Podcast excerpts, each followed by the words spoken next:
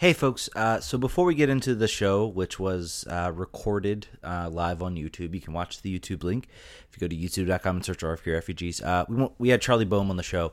Uh, fortunately, we ran into some technical dis- difficulties, uh, so part of his interview, unfortunately, was lost.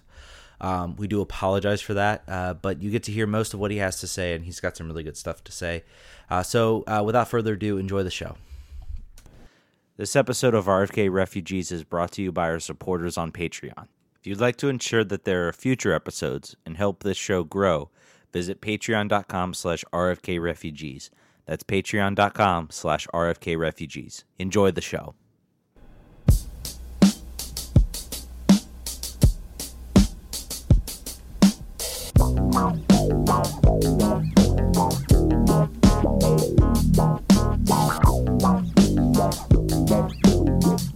Welcome in, ladies and gentlemen, boys and girls. RFK Refugees Podcast. Ted and John here. Here to talk you through some deadline day. I think a deadline day we thought was maybe going to be a little bit more exciting than it ended up being. But uh, we're still here. We're still here to talk DC United. We're still here to give the people what they want. You can call us. You can call us. The number should be right down here. Should be right down here for you to see for you to see and for you to dial in and for you to give us your thoughts. John, how you doing, my friend?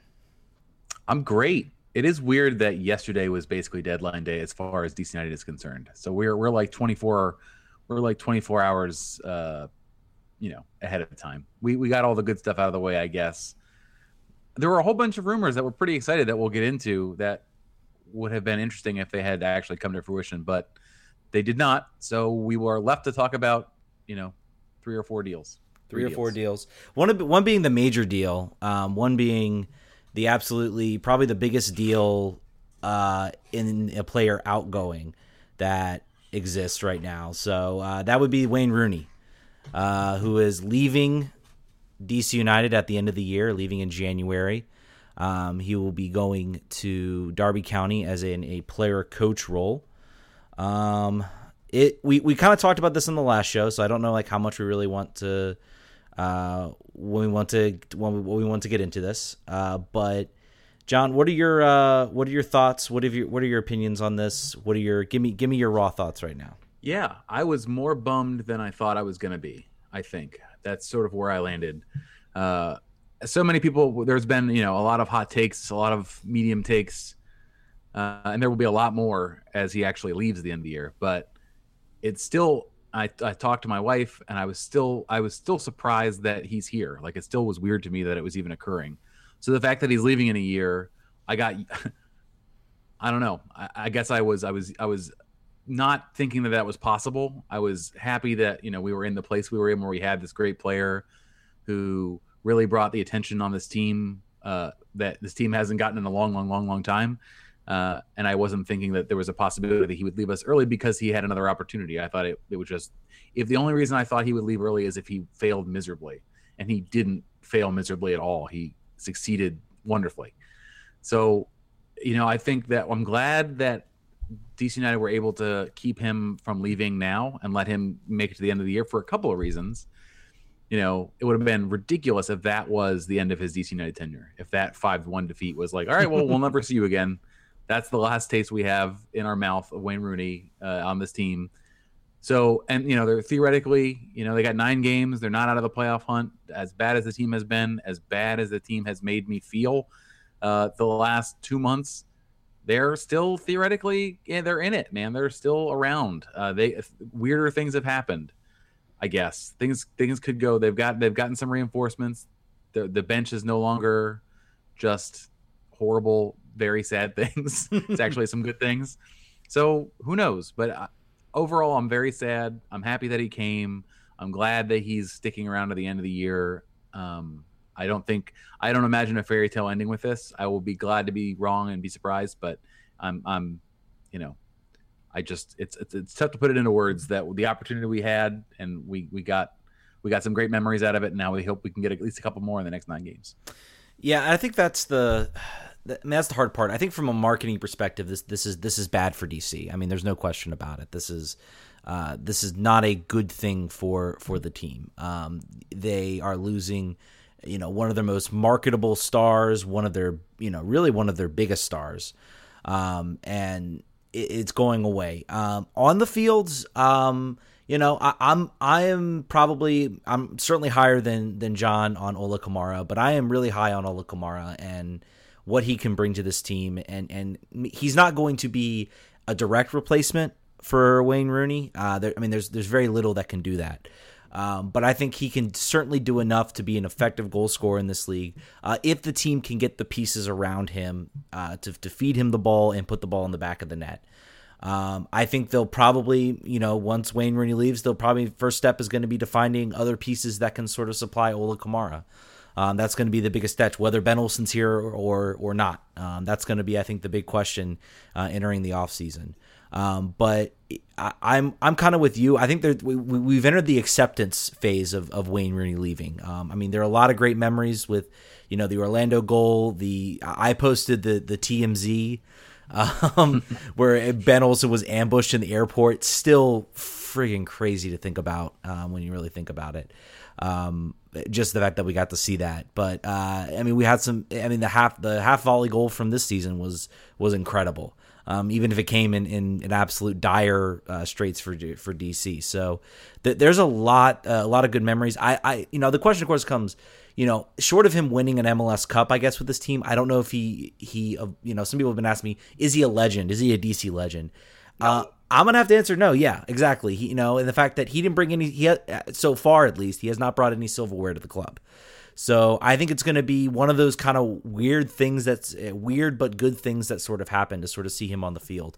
Um, I think in a year's time, it's almost going to feel like it was almost like a dream or something um, when we see the, the players out there.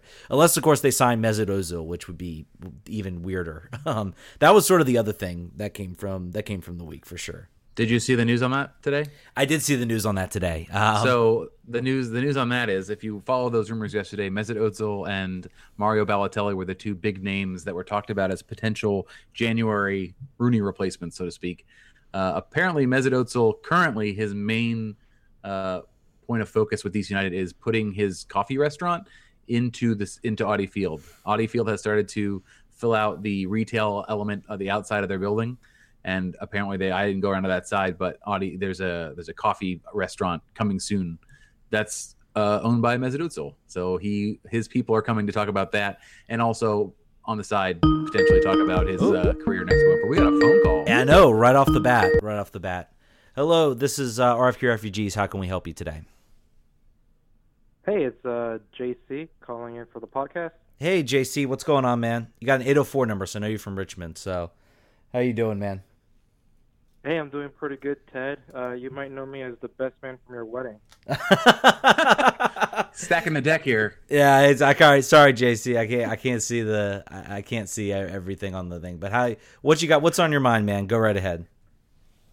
Oh no, man. Hey, just wanted to let you guys know you, do, you guys are doing a great job. Uh, it's actually pretty cool to see uh, you guys build the podcast, and uh, uh I listen to it uh, every episode. So it's a really great job, guys. Keep it up. Great, thanks. Is that all you wanted to say, or did you have any thoughts? What do you, what do you? Just let him compliment us, yeah. Ted. Well, Just I mean, let him be on, nice man. we got we got to get some good radio in here. What what do you what what's on your mind, man? With the what do you think about the Wayne Rooney leaving? Um, I think it's a good thing. Um, uh, it elevated the club. Um, he put in the work. Uh, he's leaving at the end of the season, um, so it's not like he's leaving us uh, kind of at the most important point uh, which last year uh, he came in during the most important point and actually pushed us towards the playoffs. So the fact that he's actually finishing it up and he's doing what's best for his family and uh, he still has a like go get it attitude.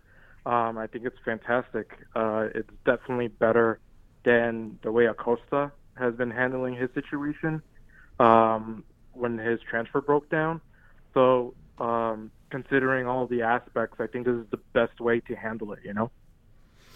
I, would agree, and and we'll get into a little more of the details, I guess, about you know whether DC should have maybe gone for you know pushed a little harder for a transfer fee, um, and everything like that. Uh, I think definitely will, will, is worth discussing. Um, do you think that you think they've done enough with the moves to uh, to make the playoffs, or to even challenge for an MLS Cup? Uh, well, definitely not challenged to an MLS Cup. If you would have asked me like a few months ago, um, I would have been like, yeah, like the the team was showing a like grittiness, like it's a typical Olsen team. Like we get ties where we shouldn't be tying, and somehow we squeezed wins from games that we weren't supposed to be winning, and that literally brought us to like you know first, second in the East throughout most of the season. And now that you know all the factors of injuries, which last year hit us in the beginning of the season, and now that we're looking at the end, um, it kind of it's kind of hitting us at, this point um, kind of hard. I mean, we got players dropping like flies, uh, and it doesn't help that Olsen does not like rotating his players.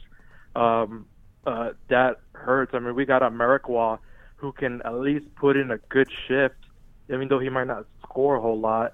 But yet Rooney is still playing every single game that he possibly could, um, and he he refuses to sub uh, Rooney out even for ten minutes. Uh, that is really kind of worrying. Um, yeah. So hopefully the new players are what Olsen needs. Um, but it's kind of hard to kind of gauge his uh, what he's planning on, uh, and it's a, a little bit on the scary side because it's kind of like what you said on the previous podcast. Like we kind of expect the replacements to come in, but we're still going to play three in the back. like, yeah, like that would be typical Olsen uh, uh, situation. Well, uh, we'll we'll see what happens certainly next uh, Saturday. Uh, thanks so much for joining, man. Uh, we're gonna go ahead and let you go and, and move on, but thanks for joining. No, thank you guys. Yeah, I'll be listening in. Absolutely. Thank you too. Bye. Bye bye. Yay! So this has already gone infinitely better because we actually got a caller. Uh, seven zero three. Seven zero three. increase in call. Yes, yes. 703-879-4844. Call in if you have any questions at all. We will stop the show. Uh, we will stop the show to uh, to bring you in uh, for sure. We're also gonna have some guests on the show. Uh, we're gonna have Charlie Boehm on uh, here in about probably about twenty minutes or so, um, and then also joining us is um, Eric from the Corner of the Galaxy podcast to talk a little Galaxy and to talk um, Emmanuel Boateng, who the team just also signed. Uh, John, what what else what else should we move on to next? We got some questions here in the chat, yep. as ever. Jesse Leifert says, he wants to know what the chances we lose TT and Hamid next year. That would hurt mentally more than Wayne leaving, at least for him personally. I think you and I uh, we talked about this in the last podcast and are somewhat uh, maybe not in complete agreement.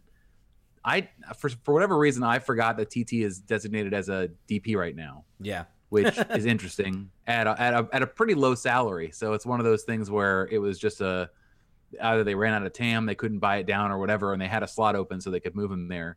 Um, I do not think he had, unless you can bring him back at a at a not DP rate, which you I don't know if you'll be able to do, or if you'll have enough TAM to buy him down. He has not shown to me to be consistently good enough. He's been he's had absolute spurts throughout the season where he's where he's contributed positively and he's brought the the thing that the team doesn't have a lot of, which is creativity.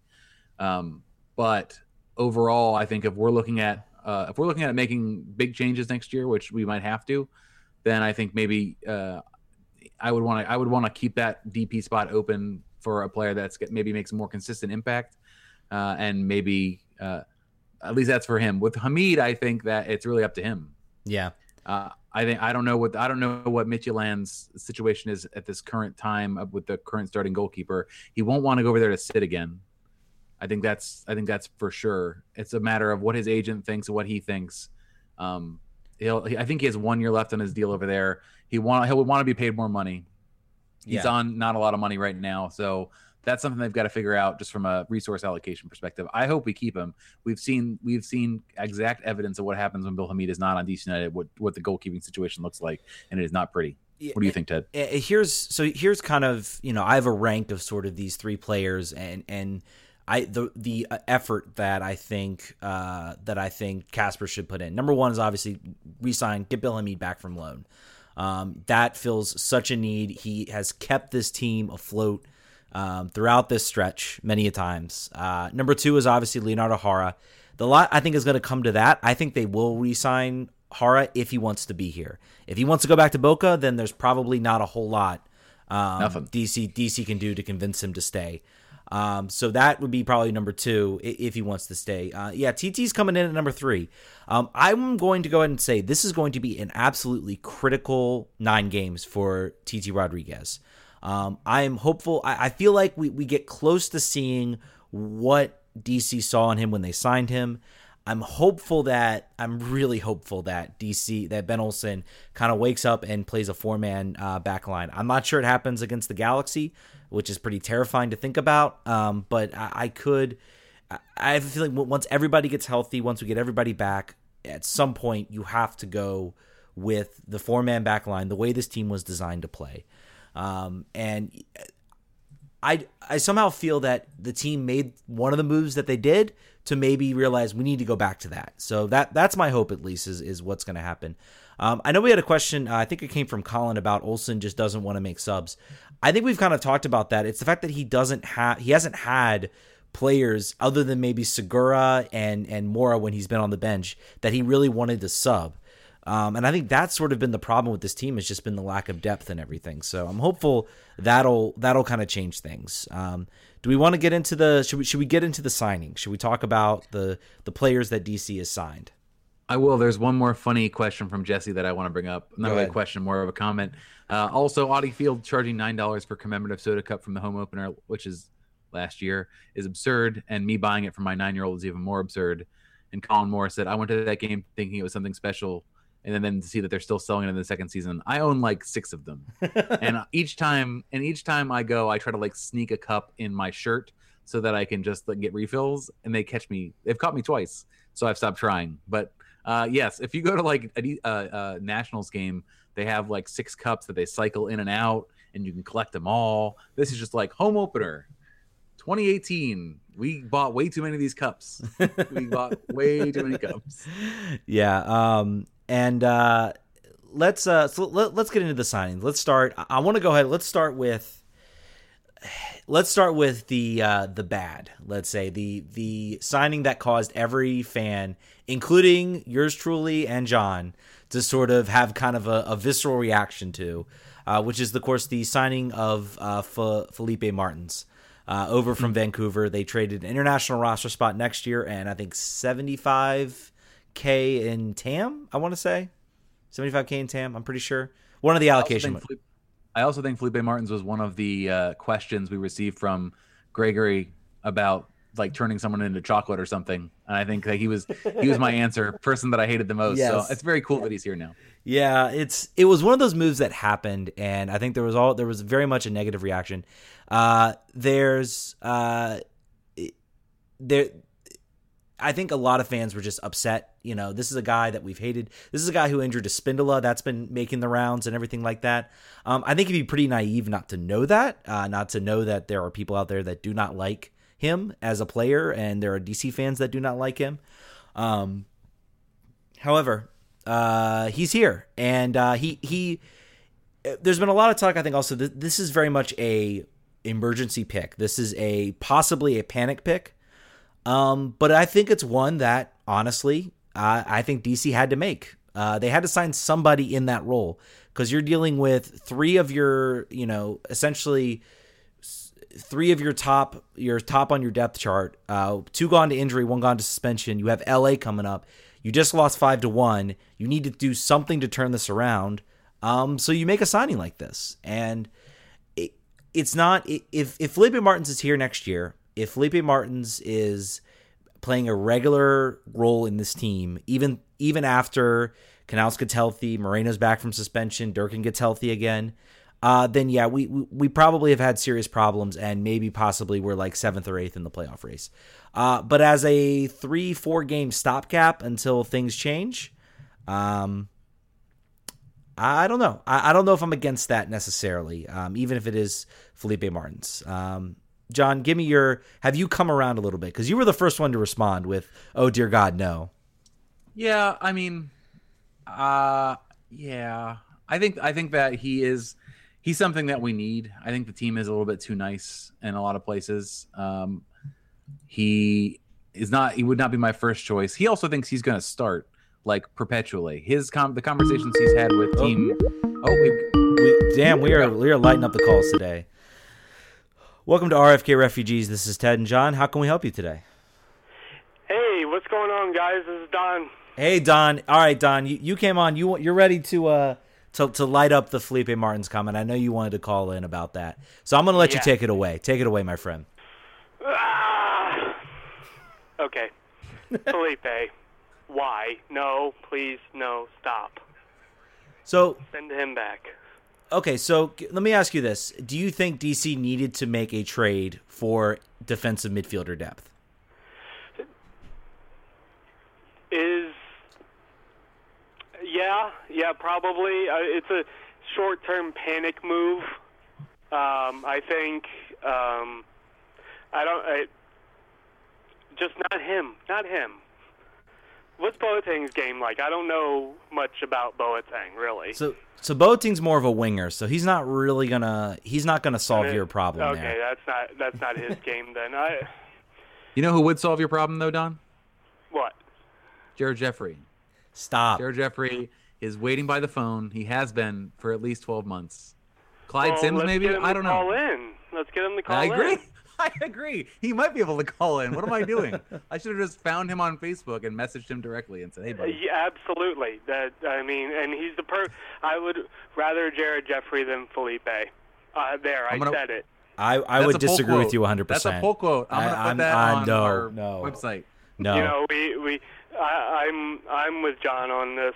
I, what what can you do? Um, Exactly. as as long as I mean, the only way, but really, the only way that they would do it is if maybe he had nudes of Ben Olsen. Yeah. I, so the only I, I'm against the I, I like the move that they made because I think they needed to do it because it allows it's going to allow other players to play a natural position and give us some semblance of a chance to make it. I, I don't like the fact that they're signing Felipe Martins. Eh, the, the fact that it has to be Felipe. I, I will say that they did have some other moves they needed to make. It was relatively cheap to get him. Um, and I think that is kind of what played into it. And it just it if if there would have been another defensive midfielder that Kasper thought could do the job, um, we would have him at the team right now and and, and available at that cheaply because that's really what it is. You're not going to spend 300 250000 dollars on a guy who you're not sure whether you're going to play in four games. So. Um, Uh, I mean, so the question comes is that what do we do against the Galaxy because he's literally the only non non-injured, non-suspended defensive midfielder. Do we go back to the four-one-four-one, or what do we do? I, he, he's gonna. I I hope. I hope that's what Ben Olsen does. I'm expecting. I'm expecting him to still trot out the three back line based on some comments he made. He might have a. It might be a revel. Hopefully it's a. No. Hopefully it's a revelation. I agree with you. We're gonna talk about Ben later. Trust me. But. But Good, uh, good, good. well, you guys keep up the good work. All right, I, I promised I would call in and scream unintelligibly about Felipe. I kind of fulfilled my promise. So you guys keep up the great work. All right, great. Thanks, Don. Thank you. take care, guys. Take care. Uh, we had someone else call in, by the way, um, while while Don was on the phone. So I encouraged them to call back. I saw the call waiting come up. So We need Skype call waiting. Oh, yep. Uh, it- never mind. So no. yeah, I eight- was just gonna say, f- Eight four finish up my five thought- eight four five. Call back in, please. Feel free to call back in. to, to finish up my thought, the thing about the thing about Felipe Martins is that he gives us something. He fills a niche that we don't necessarily have. A guy that's going to kick somebody, clearly, as evidenced. That's the thing he does. Um, and a guy that is. Uh, oh, and here we go. Call back I'm in. never going to get to talk about Felipe Martins. Yeah, we're never gonna talk. Hello, this is uh, RFK Refugees. How can we help you? Hey, this is Ben Olsen. Hi, Ben. Hi, Ben. This is Ben Olsen.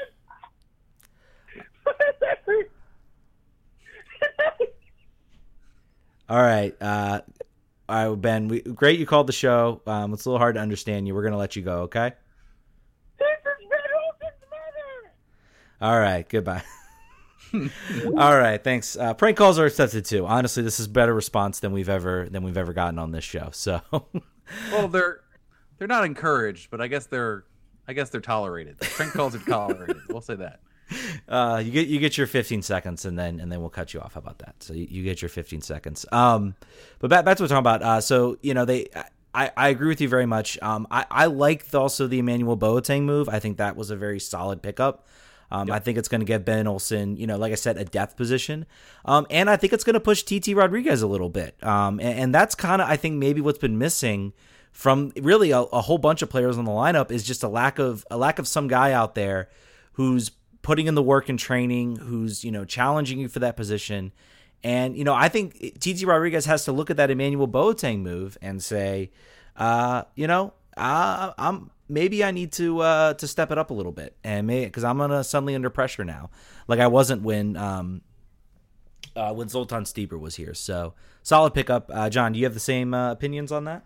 Yeah, I think he is taking the spot of Zoltan in that perspective of an actual depth uh, and challenging spot on the wing and a real option off the bench to change the game up. So now you've got him and Griffin Yow uh, on on on the bench as offensive difference makers or at least potential changers of game instead of having to shoehorn Segura into an offensive winger spot. Now they're actually going to be able to use a natural player there. He has some apparently some challenge. And we'll get into this probably on our call. they always call when I'm talking. Hello, this is uh, RFK Refugees. How can I help you? Uh, hey, is this John or Ted? Which one are you? This is Ted. Oh, hi, Ted. This is your favorite Patreon, Gregory Koch. How are you? Good, Gregory. How you doing, man? What's on your mind?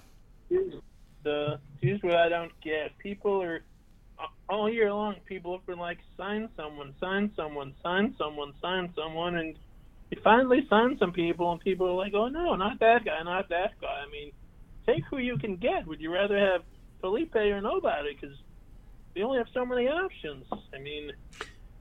It's true. I think I think if if it was addition and not addition and subtraction, I think it'd be a little bit easier to to tolerate for some folks. But you're right. I, we we said we needed depth. We said we don't want to carry empty roster spots. Uh, of the of the additions, really only Felipe is the one that has the baggage of of his his past engagement. And I bet you honestly, Felipe has one or two good games for DC, and all but the most hardcore online DC United fans will get over it or maybe they won't, but they they'll have to because he's all we got for now, and uh, he's better than he's better than playing a guy out of position. And yes, it seems some people will never be happy no matter what the club does. I mean, we can only do so much. That, That's true. can't just kidnap someone and force them to play soccer for us. We yeah, pro right. Pro Pro Soup says McCann or Felipe. Um, I'm still taking Felipe over over McCann. I'll be honest with you, 100 percent based on what we saw from McCann. I mean, McCann is the He's worst player I've ever seen play at Audi Field, and I was in one of the Loudoun games. So there's that. well, there you go. Thank you so much for calling. Thanks you. Thanks for calling in, Gregory. Um, we got uh, we got uh, Charlie Boehm coming up here soon, so we're gonna go ahead and let you go. But thanks for calling. Thanks, Gregory. Bye. Woo. Yeah, I mean, So go ahead. No, I was just gonna say he is right. I mean, there you can't make anybody you can't make everybody happy. That's that's evidenced by both the existence of our podcast and Reddit and Big Soccer. Hilariously, uh, Steve Goff quoted Big Soccer in his article. I'm like, Steve, what year do you think it is, man? Who's still on Big Soccer? What's going I on? saw that too. I was like, what? I was like, Yeah, you got was Twitter comments like all over. You can, Yeah. you got plenty of material, and you go to Big Soccer. I don't know. He's an old school uh, paper guy, I guess. So that that that probably. He, is. he prints out the pages of, of Big Soccer and reads them while he's drinking his coffee on the weekend. possibly. Um, but uh, I but- want some more? You want some more uh, questions from the from the chat? Sure, yeah. Uh, if any, um, I was going to say we could talk uh, the big, the big. I guess we already kind of talked about him, but the, uh, course, the big signing of the of the season was Ola Kamara coming in, um, two point five million dollars, the second highest paid transfer um, that the team has ever paid uh, for a player. So um, I, think that sort of, to me, that should dispel notions that this team is is kind of running the cheap. They aren't going to spend the money to make the team better, um, and that that's something that I kind of rub the wrong ways. Everybody just kind of, especially on on social media and everything like that, just thinks this team is just like it was in 2014, and, and it's not the case. So, but you can go to the next question. Sure. Uh, Jesse again earlier said, "What's up with Jara mouthing off at Hamid on Sunday too? Frustration all around." I think that's interesting to point out. I noticed it at the time. I personally was hoping for potentially seven goals against DC United because it looked like they were just about to fight each other. It was like very, very close. So, yeah, they were having problems. Jara was lo- loafing on the last two goals, trailing behind. Granted, They're a man down. They've been chasing the game. He was tired as hell. It wasn't wonderful temperature outside, but still, the rest of the players were trying, and he had just sort of opted out of trying, and Bill was had it. Uh, and then today, in uh, uh, an article, Ben is saying that it's good that they're mad at each other. That practice has been miserable. The locker room has been miserable. The, the, the fans or the players are upset at each other. He was casting that as a potential good thing. He was saying that that sort of that sort of friction can be good out on the field. He's been in those locker rooms now for his whole life, so I, I guess I have to take his word for it. To me, that doesn't seem to make a lot of sense personally. I think that you'd want to have that cohesion and wanting to fight for each other and not necessarily wanting to punch each other in the neck, which is sort of where they're at after the last couple weeks and as as evidenced in the game against Philly. Yeah. Yeah, I mean, I think I think it's just it's frustration all around. It's it's it's team not winning. It's uh, it's a whole bunch of things that is just going on wrong with this team, and you know something that we hope that having more players out there and having you know talent pushing each other, um, I think is going to be is going to be important, um, and hopefully the team can uh, uh, can adjust and can you know get back to winning ways, so to speak. So uh, I think we're going to try to get Charlie Boehm on the show. Um, let's just give him a call. This is this is all. Uh, Did he say to call him? uh, he did not say to call him, so maybe we should wait. Let's not do that. okay, let's not do that. We might be we might we might have missed the boat on that on when on when he'd be available. So um, uh, Let's so talk any- about we'll talk about uh, Kamara then. Let's talk about Kamara? Yeah, I mean, I, I again, I've been really high on the Ola Kamara transfer. Um, I think he's going to bring a lot to this team. I think he's going to be, uh, I think he's going to be really important um, in, in sort of getting this team back to just goal scoring opportunities. Having somebody who who's going to whose number one job is going to be to score goals. Um, Wayne Rooney can score goals, but he also plays a lot of attacking style soccer, and he'll drop back. Ola Kamara's not going to do that. He's going to get in front of goal, and he's going to and he's going to score goals. So, um, uh, very, I, I think he's going to be a really, really good addition for this team. I hope so. I hope that that is the case. And we didn't talk about it too. So let's talk about when everybody's healthy type of type of field here. What we're, what we're to do. Do you see Kamara lined up beside Rooney as two forwards? Do you see Rooney playing as a withdrawn forward behind Kamara? Do you see Acosta hitting the bench because of the need to shoehorn everybody else in? And then last of all, uh, on the Athletic today, they talked about having to put Arriola back to wingback which implies that they're sticking with the three man uh, to to accommodate every player. That is the worst of the ideas, in my opinion. Yeah. I think the fans have turned against this. I think what I think I will speak for all the fans. We were we there were there needed to be a change when the team could not score anymore.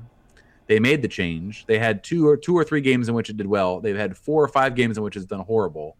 Let's go back. We've got new players. We've got new offensive weapons. Let's go back to what worked originally see how it goes revisit after that point and not and not put Arriola out of position again keep him near the goal where he's dangerous what Yeah. do you think I, I would, I would 100%, um, 100% agree. I think he needs to be, uh, he, he needs to be at the wing back wing position, going where he can score goals. Now they could be thinking that they sign Emmanuel Boateng, they'll throw him out there, and then they can kind of move Arriola back in at least as a as a temporary standby. Um, ah, you know, it's it. Olsen seems to be like he doesn't see the same frustrations that everybody else is seeing, and that is one have been one of the indictments, sort of as him as a coach. Uh, is there are people that question whether he has the tactical sense to, or ability to see it, or is he just seeing that a team's not working hard enough? Um, I will say these nine games I think are going to decide Olsen's future. Um, I think we've talked about that a lot. Um, so far, I am I am in the Olsen gets the end of the year, and then right now it's Olsen out um, after the end of the year. Um, I don't think you really gain anything from firing him now, but i- i- unless this team has a miraculous turnaround, they you know enter the playoffs flying, and they literally probably for me it would have to be an MLS Cup final or an MLS Cup for me to even consider keeping him around for for much longer. Um, so I, I think this is if Olsen really thinks this three man backline can work, uh, even though it's shown nothing, then uh, he's gonna he's gonna live and die by that. And maybe I don't know, maybe he wants that. Who knows? Who knows? yeah so that's for riggs and for I, I i assume you are also one of the people on twitter who likes to talk about olsen out a lot um We agree provisionally with an asterisk. Uh, that's that's where that's what the official RFK refugees position is. Olsen out eventually, probably pretty soon, provided we don't win the MLS Cup. that's sort of what we we don't we don't want to see Chad Ashton come in here and coach the, the last nine games of Wayne Rooney. We don't want whoever would be available this close to a regular season a, across the world and in MLS to to take over a team, institute a new offense, a defense, get to know everybody, and then try to still get us in the playoffs. No, thank you. Yeah. Wait, it's, it's been until the end of the year. And we now have Charlie Boehm, so we're going to go ahead and bring him in uh, momentarily. And like I said, guys, this this is uh, we would love to have a third person here that could be able to uh, to help us with calls because uh, this RFK is how, refugees intern. this is this is how we have to do it. It's it's all we have to do it. So Charlie, Hello. Charlie, how you doing, man? Uh, you're you're coming in hot, by the way. So you're you are live on uh, YouTube right now. How are you doing? Hello. Oh, hold on a sec, guys. Can you hear me now? Yeah, we can hear you. Yep, we're good. Can you hear me? Can you hear us? Hello. This is live live TV, folks. Sometimes, sometimes things happen. Yeah. Hello. Okay. All right. We'll we'll, we'll try back in a we'll try back in a little bit. um. Yeah. So I don't know what happened there. Charlie couldn't hear us, but um, anyway. Um. Uh. John, you got any Twitter, any uh YouTube questions? Yeah. Yep. Uh, so Johnny Delusional says we're gonna roll with a seven-two-one formation if we manage to score early on Sunday. That is, if if of course we do that. And then someone said, uh, "This is a bad name." Said, and as my grandmother said, if I had wheels, I'd be a bus.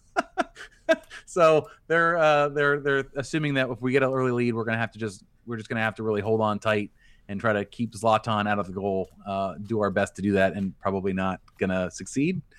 Uh, also, uh, the secondary market on these tickets is insane. Uh, season ticket holders may may choose this time to cash in a little bit on their investment. they're uh, they're going for a lot of money. I'm not going to. I, a real fan, uh, who never ever tries to sell his tickets, will be there for sure. Um, so we have some. I'll keep going until we uh, get Charlie back. Yeah. Um, this is a bad name. Says Charlie Bone instead of Boehm is the most awesome name ever, and it is. I think if he has a dog, he should call him Charlie Bone. Um, so uh, Fosner. Oh man, I'm gonna, I'm turning into you, Fosner Fosner Lenal. I don't. If it's German, I don't. I don't feel like I have to pronounce it perfectly, even though I was born there. So I think four one four one with Mora, Brillant, Birnbaum, Jara, whatever Demid is healthy, and then TT, Acosta, Rooney, and Arriola with Kamara up top. I like that. That is that is a lineup that I can get behind. Uh, I'll repeat it for you, Ted, because I think you were fooling around. Mora, Brillant, Birnbaum, Jara, whoever, whatever D mid is available. So getting rid of the two D mids. TT, Acosta, Rooney, Arriola with Kamara up top. You like that? Does that work for you? Yeah, that works that's for a, me. That's a goal. That is a goal scoring. that is a goal scoring lineup if, if we have one. So I do. I- Do I think that that will be the lineup he rolls out on uh, Sunday? No. No. Uh, I don't know. I don't even know that a Kam- Kamara is not gonna. Is not starting ready at this point. Uh, he's not even in full training yet. So he will be off the bench if he ha- if we have his certificate. Um, let's see what else do we have here. Keep those questions coming. I got a lot of comments, uh, less questions, which is fine. Go Uh, ahead, read the comments. We're gonna try No, having I'm Charlie saying- call in. By the way, this is this is live tech support we got going on here. That's right. We are we are both broadcasting and providing tech support, tier one tech support, all at the same time. Um, this is a bad name. Says, wasn't there a Simpsons episode where a character kidnaps the Denver Broncos and forces them to play baseball? Which non-soccer team should we kidnap and force to play soccer for us? That's a that's an interesting question. I feel like a very tall team. All We're right, gonna try let's, again. Let's hear. Hope this is Charlie. Hey, Charlie, can you hear us now? Hello. Hey, Charlie, All right. Success. can you hear us? I can hear you guys great. How's the show going? Good, going well. Except for a few technical Great glitches. until I blew it up with with my uh, technical issues. Uh, you're fine. You're fine, Charlie. We, we appreciate you having you having you on. Um, uh, I wonder if you could just start, man. Give, give us a sense. Uh, what are your thoughts on uh, first of all on Wayne Rooney uh, departing at the end of the year? You know, like they say, mom ain't happy, ain't nobody happy. So I, I think that's pretty much what's going on here. I, I, I you know, it's, it's always hard to tell with guys like him, uh, big stars who, who just kind of have a different aura about them and, and interact with with the media and everyone else in a different way than a typical uh, MLS player. But I think he really um, wants to stay, wants to do this. Um, you know, I think by now it's well known that his incentive-laden contract certainly certainly encourages him to uh, uh, to put in the work, you know, and, and help the team and everything. So I, I really think this is a, a lifestyle choice, and and he probably you know looking at the coaching aspect of it with Philippe Cocu and, and getting his badges and starting his coaching career um, as sort of a uh, a consolation for uh, for missing out on you know the the last year or two of that contract, that big contract. So um, kind of a kind of a rough for everybody when you're Wayne Rooney. You know you're you're a big name and you can land on your feet perhaps a bit more easily. I think for DC there's uh, a lot of uh, a lot of questions, uh, maybe even some soul searching ahead. Yeah, I was I was interested if he was going to sell this move as a family move, which we all know that it is, or we all really are pretty sure that it is, or a football challenge and a real opportunity. And he decided to go 80 20. This is a football move versus I have to move for my family. And I was saying on Twitter, I don't think any of us blame him for that, uh, not wanting to do that, but it was it was pretty obvious that that was that was not the uh, full context. So I want. Well, I want he, to know what you he also doesn't Go- go want to uh, throw his Like I said, folks, we were trying something new. Uh, unfortunately, technical difficulties uh, cost us the ability to hear the whole interview with uh, Charlie Boehm. But we want to thank him for coming on. Um, he's been nothing but an absolute awesome guest for us. So uh, feel free to listen. You'll listen to the his interview coming right up. will let some new blood gets a jolt to things and um, and turns things around and maybe puts everything in a better light as you head into the off season. So uh, I I think I think they're still figuring that out. I mean, you know, the the Kamara move is interesting because um, uh, they they are quick to to, to present the number. in the but, but let's remember that's uh, that's uh, right. So basically, they're they're not really shelling out uh, from their own pockets the, the, the ownership the way that uh, the way that they were with Rooney. So we'll see now. You know, the uh, uh, sort of a inside baseball to this that I'm paying a, a little bit more attention to maybe than most fans is uh, is Steve Kaplan's role. So he's uh, he he was named uh, in the release or his the statement was attached to both him and uh, and Levien in terms of their you know the, the reaction to the Rooney departure. And I think that's only the second or third press release where Kaplan's been named. And I'm kind of intrigued. I've been waiting to see if he's going to step into the st- st- the spotlight a little bit and maybe be a little bit more um, uh, overt in his role. Um, because I'm told that he really is perhaps more involved than than, it, than we can tell from the outside. Now, um, you know, most readers pro- or most listeners probably know that uh, this is the guy who um, is basically the money behind the current ownership group and and is um, I believe the primary uh, owner and, and funding source behind Swansea City, and uh, he gets good reviews in terms of people who've dealt with him on league issues, um, and I think he he has that. Uh, I don't know. What are we on MLS 3.0 uh, ownership Yeah. mindset? I mean, he, he wants to spend, he wants to invest, and and compete at a high level. At least that's everything I've been told. So um, so we'll keep an eye on that.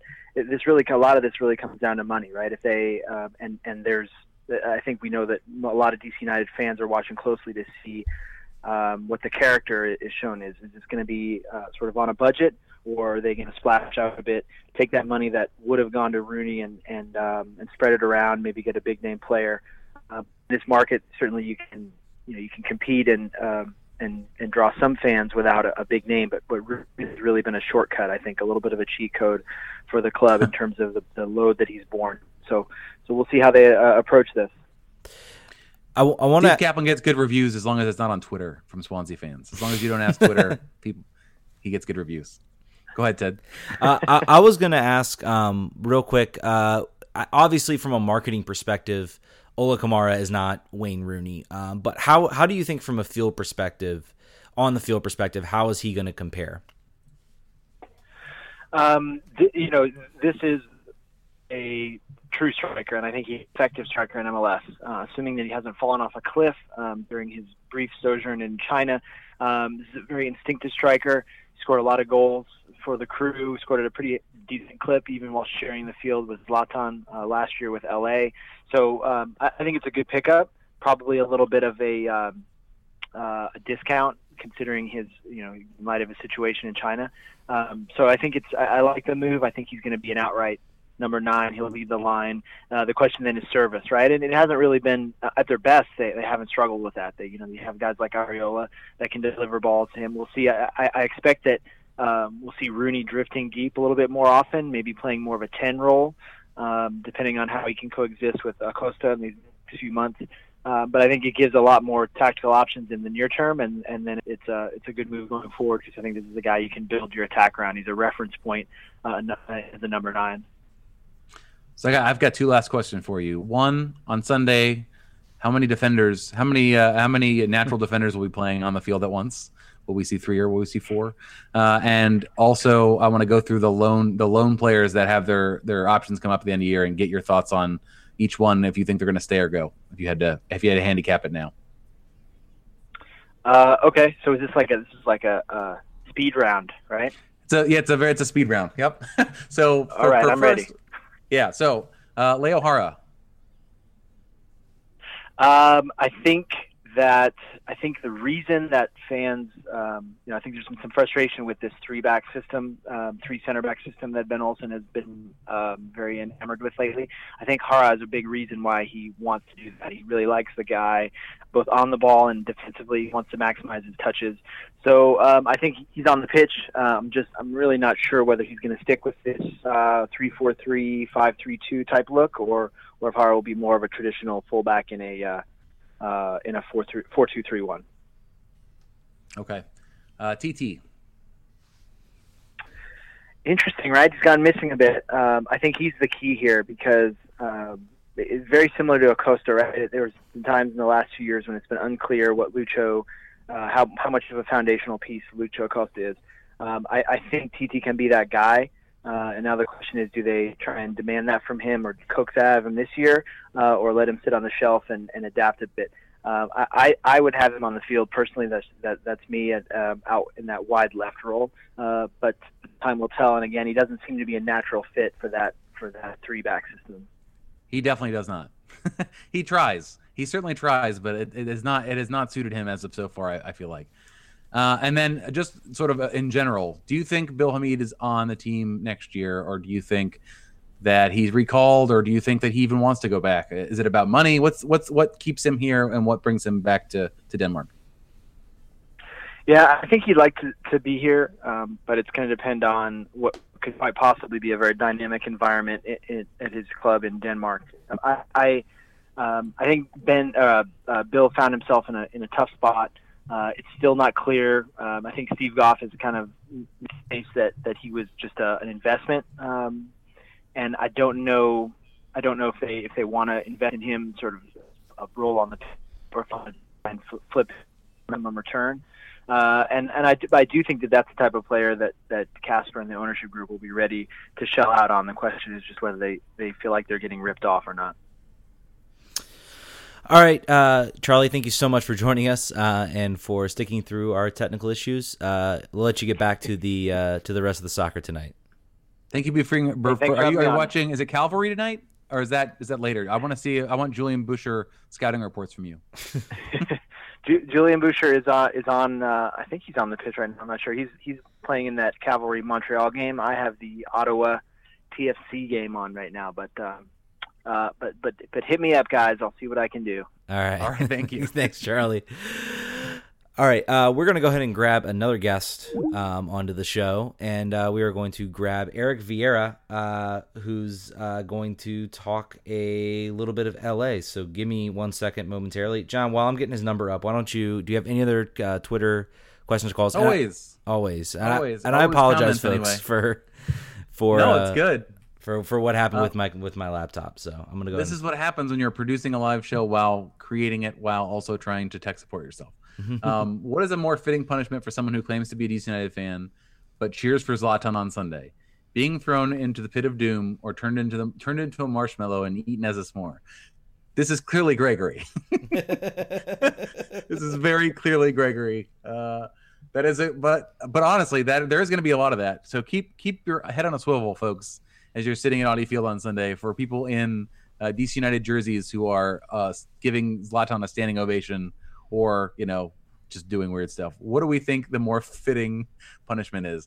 Uh, I think the Pit of Doom. I'm gonna say Sarlacc Pit instead of Pit of Doom because I feel like the Sarlacc Pit is a more, you know, exact metaphor, and you you never die. You just continue to get eaten for all of eternity. Yeah, digested, digested for eternity. I think is what what happens in that. That's from that's from All right, Star nerd. Wars, right? That's from Star Wars. Yes. that's from Star Yes. Wars. Uh, I think they should just be like shut out into space. You know, maybe that that would be the that would be the biggest thing. Just get get him out of the stadium. Uh, but uh, all right, we're gonna get Eric on the phone right now. So hold on one second. Again, if you guys anyone wants to come on the show and be a producer, so we can like do this a little bit more like you know easier. Uh, we don't have to rely on my laptop a whole time. So I think it's funnier for this to be so janky, personally. personally, yeah, personally. DIY. Uh,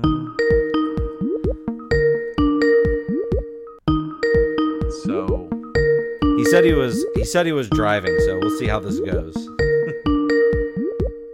Hello? Hey, Eric, uh, is Eric Vieira? Yes, this is him. Hey, Eric, this is Ted from RFK Refugees. Uh, you're live on the show. Uh, you're uh, with Corner of the Galaxy uh, with John Guessman, uh, and uh, I guess go ahead and we're gonna go ahead and just uh, get you right into this. Uh, give us your sense of uh, how LA is doing this season. Well, uh, it's uh, once again, thanks for having me on, Ted. I appreciate Yeah. it. Uh, again, uh, LA Galaxy this season have been. Uh, there's one thing they've been consistent in doing. It's being inconsistent. They've been just, uh, you know, they're up up one game. We're feeling good. Obviously, we have, uh, you know, Zlatan Ibrahimovic on our team. So whenever he's playing, you have to believe that we have a chance to win. But then we walk away uh, like we did this past uh, weekend uh, losing 3-0 to Atlanta the weekend before, losing 4-0 uh, up away at Portland. Uh, but then the week prior to that, uh, they beat our our uh, our big rivals in LAFC, you know, who's just running away with everything in the league. So they've shown they've had uh, the talent and the ability uh, to be one of the best teams in the league, but they've also shown that they have the ability to get beat up on pretty badly uh, as well. So uh, it's just one of those up and down years. You know, the Galaxy coming off, uh, you know, missing the playoffs for two seasons in a row. So that's kind of the big goal. Uh, and it looks like they, they may be on track to do so, but it's it's it's been up and down for the Galaxy this season. I guess uh, so. Uh, you guys are having a player come in. Uh, I think maybe to give you guys maybe a little bit of uh, consistency. Uh, certainly some attacking talent. Uh, Pavón is uh, is he is he actually signed yet? I haven't been checking like you know Twitter in like the last five minutes. So Yeah, that that's been uh, you know LA Galaxy faithful have been uh, you know waiting uh, by Twitter and Instagram and just waiting for that final confirmation. We did get we did get confirmation today that the deal is done. So uh, it's been a month long saga with everything that's been going on uh, to sign the player and and working out deals with Boca Juniors, who wasn't necessarily being uh, the easiest party to work with, and agents and some of the way those things work. But uh, you know, our, our general manager Dennis te Kloese uh, was able to pull all the strings and get everything going. So Pavón will be joining uh, the LA Galaxy. He was in training this week, uh, so it's just a matter of you know getting the the T's crossed and the I's dotted to get everything going. So he will be with the team, but it, it was uh, took a little bit uh, to get him here, and uh, DC United benefited uh, from it as well by getting uh, one of our players because we needed that extra TAM uh, to in order to get Pavón on the loan. so ta- uh, you brought him up. Uh, you brought him up. Um, so I'm, I'm going to go ahead and segue into this, maybe stealing uh, John's question. But uh, what? Give us a sense of what em- em- Emmanuel Boateng will bring to DC United. So Emmanuel Boateng, you know, as we know him, we call him Emo Boateng, or we did call him Emo Boateng over here.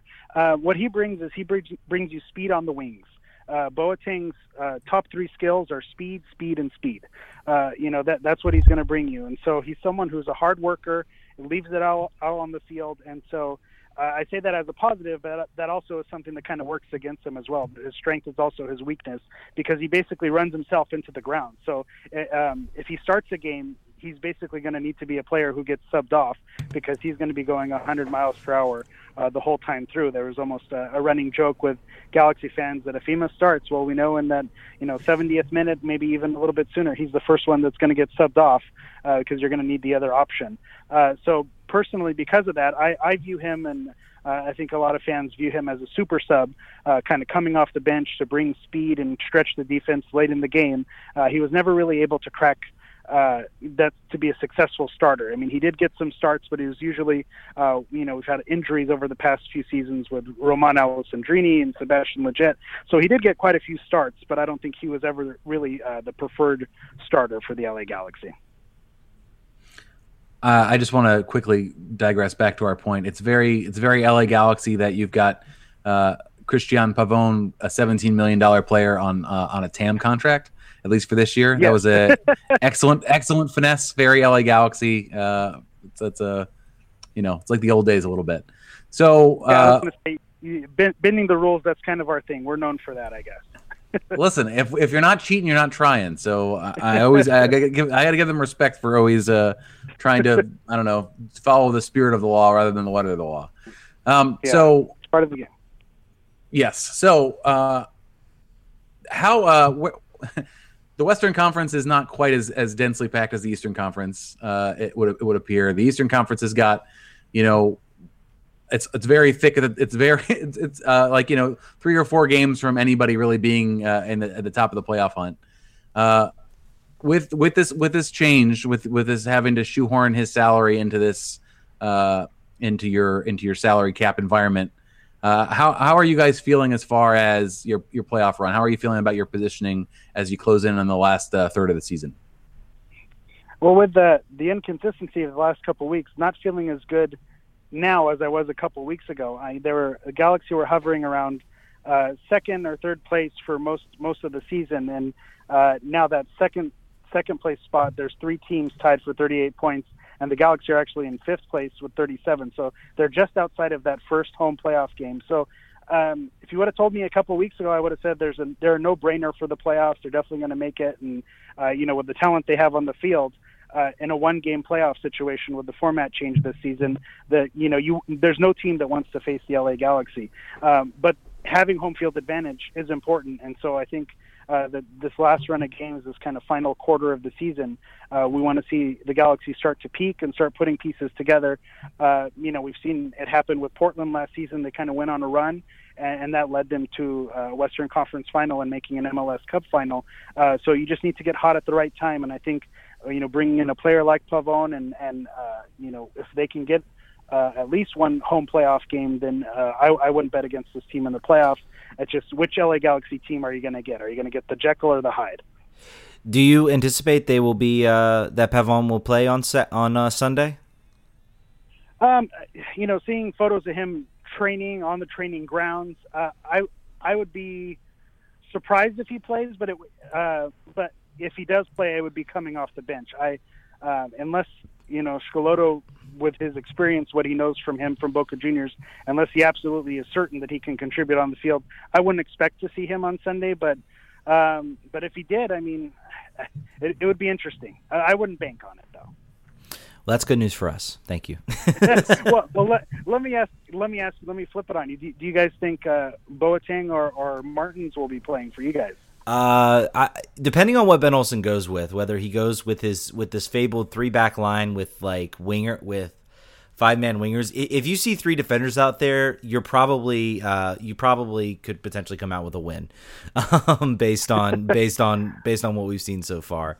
Uh, but uh, but we'll Martins see- will play. You'll see Martins. Yeah. we Okay, have no defensive Felipe. midfielders otherwise, so you will see him. You'll see Boat- Felipe. Boateng is a good bet for. So uh, our our bench has been pretty bereft of anything resembling excitement or talent for most of the season. So the fact that you said he's a super sub actually kind of fits our needs very very well for for at least the rest of this this season. So happy to hear that. Yeah.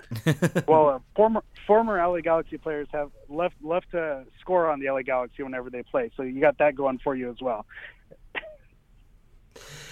All right, uh, let's uh, let me get a prediction from you. What what do you what do you have for this uh, for this game coming up? Ah, well, the Galaxy generally traveling across country do not fare well, but uh, just given that Zlatan had a little bit of a break, you know, he's coming off of a, serving a one-game suspension for yellow card uh, accumulation, and given his age, I think him being rested uh, and ready for uh, a big audience there with with Rooney on the other side. Uh, I, I, I feel good about our chances, and you know, given that DC United coming off a big loss and the whole Rooney saga this week. Uh, you know, we hope that the Galaxy can uh, go in there and, and find a team that's a little bit uh, uneasy right now and, uh, and and walk away with the point. So I'd be happy with a draw. I'd be happy if they can go away and, and at least steal a point on the road. I think that's the the recipe for success in Major League Soccer. Uh, so I'd be happy with a draw because that's something this team doesn't do well. But I, I see the the Galaxy having the talent to win that game. All right, so you're going with a win. Uh, I'm going to go with a uh, three-three draw. I think it's just going to be a wild game out the Barn there. burner. The barn burner, exactly. John, what do you have for this game? You're probably going to go with a loss. I'm going to go and predict. I am three two loss. Uh, Galaxy will win. Uh, two goals for Zlatan. And is Pontius making the bench for you guys, or is he? What, what what's his status? Yeah. Yeah, he has. He's been coming off injury, so uh, we were told that he was healthy this week, so he, sh- he should be on the bench. And I would I would think that he has this uh, this game uh, circled on his calendar uh, to make an appearance. So I, I would I would expect to see Pontius. Three, Yeah, he's three my third goal. Right. He's my third goal for for that for that three two. and and and just like I'm trying to remember who the player from DC, uh, the former DC United. Oh, when DeLeon scored against us in Toronto. Uh, I think he, he'll celebrate. Pontius, Pontius, Yeah. Pontius will not restrain himself. Yeah, yeah. Pontius Pontius is a class act, though. So he, we'll, we'll we'll see how he handles himself. All right, uh, thanks so much for joining us, Eric. Uh, tell the good people where they can listen to you. Yeah, you can uh, listen to me on Corner of the Galaxy. You can find our, our podcast there uh, on cornerofthegalaxy.com. You could also follow at Galaxy Podcast on Instagram and Twitter. And then you could also follow me personally on Twitter. I'm at GIS Hammer. Uh, and you could also follow me on Instagram, which is at Galaxy Profile. That's Galaxy P R O F O U L. Uh, I don't know why a DC United fan would want to follow Galaxy News, but hey, stranger things have happened, so it doesn't hurt to have the plugs keyed up and ready to go. Well, we're all soccer fans here, so I mean, we'll, Yeah. well, we'll we'll listen if for the soccer reason. Uh, thanks so much for joining for us, Eric, and uh, we'll hopefully have you sometime maybe in the future when uh, when DC signs Zlatan. Let's say. Perfect. Yeah. Thanks for having me on, Ted and John. And then uh, maybe we'll talk again uh, ahead of an MLS Cup final. Exactly. There you That'd be go. great. Dream, dream big, dream big. Thank you. We could all live in this world of delusion together. all right. Yes. Thanks. Thanks, Eric. All right, guys. Have a good night. You too. Forty-five year old Zlatan. Let's uh let's think about that. I mean, he he So- could he could do it. Yeah, he could probably he, could do he it. could. He could. if anybody could. So we've got some score predictions from the chat. I want to make sure we get through these. Uh, AYF 1983 says 2 2. Uh, Hawkeyes says 2 1 United. And Johnny Delusional says 2 2 draw. But of course, I just want those delicious three points, but it seems like a distant dream. And I think. Cra- I think it might crazy be- things have happened in MLS. That's all I'm gonna. That's all I'm gonna say. I'm thinking a draw just because maybe I just I'm trying to protect myself. I don't know. At this point, hey, we got another call. That's fantastic. Um, uh, hello, welcome to uh, RFK Refugees. How can we help you? Oh shit! I meant to call Amazon. Sorry. All right. Must have hit dial by mistake. What was that? I couldn't hear that. Someone said I meant to call. I'm sorry. And I don't know. I feel like you should keep numbers on a on a blacklist. Yeah. uh, as these as they come up. Um, there's somebody said another good thing on here. Jonathan M said, "Sorry if I'm sorry I'm late to the show, which you should be because I don't know why you didn't hit the notifications bell on YouTube to tell you we were going to be on." Uh, does Ben survive if LA wins big, three to nothing, four to one ish? I think uh, I think he probably does. I think for the reasons we talked about before, but just Twitter will be very bad. Yeah. If, uh, if that, Oh, Lord. if- I will. We'll potentially have like a week off of the show or something just to stay away from the the toxicity that will be all of us, all of our feelings about this team should that happen. And Johnny Delusional says that if he survived the LAFC and Philadelphia thrashing, he would. He sees Ben. He's going to keep his job till the end. I think that's probably true. Yeah, he's, he's. I mean, in my opinion, it doesn't make sense to fire him and hire an interim, Unless this team is is sitting outside the playoff picture, or they're or they are as soon as if they're eliminated from the playoffs before the season's over. That's the only way I see him getting fired. Um, I don't see any other way that it happens. He, he's here till the end of the season. until you know, and then we'll reassess from there. And I think it's. I personally hope it is. Unless you make it the MLS Cup final, we need to find someone else because the team essentially they they the the Rooney with Rooney leaving, this team is essentially entering some form of a rebuilding, whether it's a major rebuilding or whether it's you know adding a few more a few pieces, uh, whether it's bringing in Mesut Ozil. This team is going to enter a rebuilding process, and I think you know I, I think this could be a good opportunity for the team to bring in somebody. You know, another thought: this team, you know, when you have Wayne Rooney on your team, you can attract players because it, it's the idea of playing with Wayne Rooney. Um, when you don't have Wayne Rooney, then it becomes a little more harder. They're gonna people are gonna see what other options they have.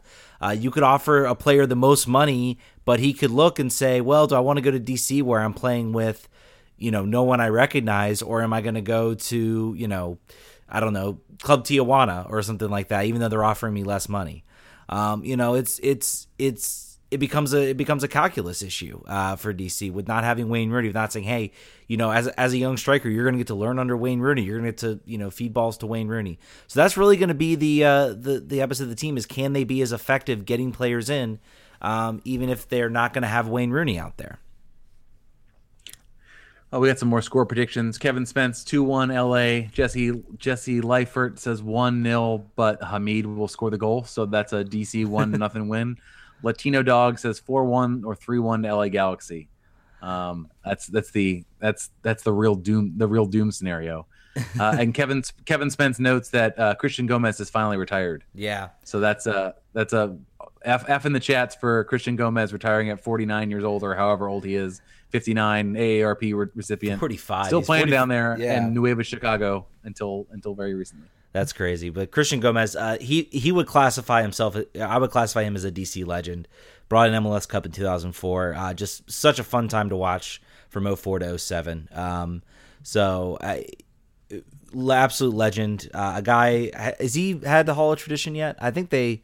If they ever bring that back so. for the 25th anniversary, he should absolutely be in the Hall of Tradition. He's probably he'd probably be like my next player that would that I would think uh, would have to make that uh, would have to make that role. Um, but we'll see we'll see what happens with the 25th anniversary next year or the year after that. I'm still debating as to whether it's next year or the year after that. But um, all right, we're gonna probably let's leave this open for uh, for about like five more minutes, so you guys can call in. This is your last chance. Uh, we said 10 o'clock, but you know it was gonna kind of depend on you know who calls in who shows up and and everything like that. We got through our guests for the day. Uh, so 703-879-4844 if you want to call in. Um, if you can't read, What's that? If you can't read, but you got So you, if, if you, you got it. you got audio the audio format. You got the audio and you got the and you got the visual. The numbers right down here, right down here, right down here. I'm pretty close. Right, That's for our for our blind listeners. We want to make sure that we're we're uh, accessible. Yes, exactly. of tradition. What's exactly. that? Exactly. Equal opportunity. Equal opportunity, my friend. Um, trying to think if there's like uh, so we we got a little bit maybe into the um uh into sort of the Olsen uh the Olsen discussion and Olsen out and and I, I'll just say that I think there there are a lot of people out there. I think there are a lot of people that are genuine that are fans of this team. I will say there are a lot of people out there that almost seem to take joy out of this team losing, and that to me is very much uh, is very uh, very upsetting. Um, so I I don't know. I I hope that Olsen succeeds. To be honest, I really do, because then the team succeeds and we get to take uh, Rooney out. I guess on a uh, on on a good note. Um, so hope, hopefully, uh, let me ask you this. Right, I got something came to my head. If Rooney wins an MLS Cup, does he become a club legend? If he brings an MLS Cup home, Uh, I don't know. I mean, you were calling Gomez a legend. Gomez only played for the team for four four full seasons, then he came back for a fifth. So if if if duration is not as important as impact to the club, then then yes. If if if if you can if you can make that big of an impact in that short of time, then I think yes, because he uh, single-handedly, along with the stadium, brought the team back to relevance. And if they win while also being relevant, then yeah, I think so. I mean, it will be a little. It's a. It's not as. I would say it's like a. He's like a diet legend. He would be. He would. He would like a. He would not be a gold-plated legend. He'd be like a silver legend. He had to. a, sil- a silver legend. So there's levels to this. And boom, we have another call uh, coming in. Um, Greg, this is you. Yeah, I'm, I'm I'm sorry, Greg. This is like your third or fourth time calling in. I can recognize your number now. I've got it down. So, um, uh, someone new, please call in. Uh, someone new, please call in. Uh, we got we got to cut it off at some point. We can't just have the same person coming calling in constantly. Um, so uh, yeah, I mean, I would I would say if he brings a cup home, that changes uh, the calculus significantly.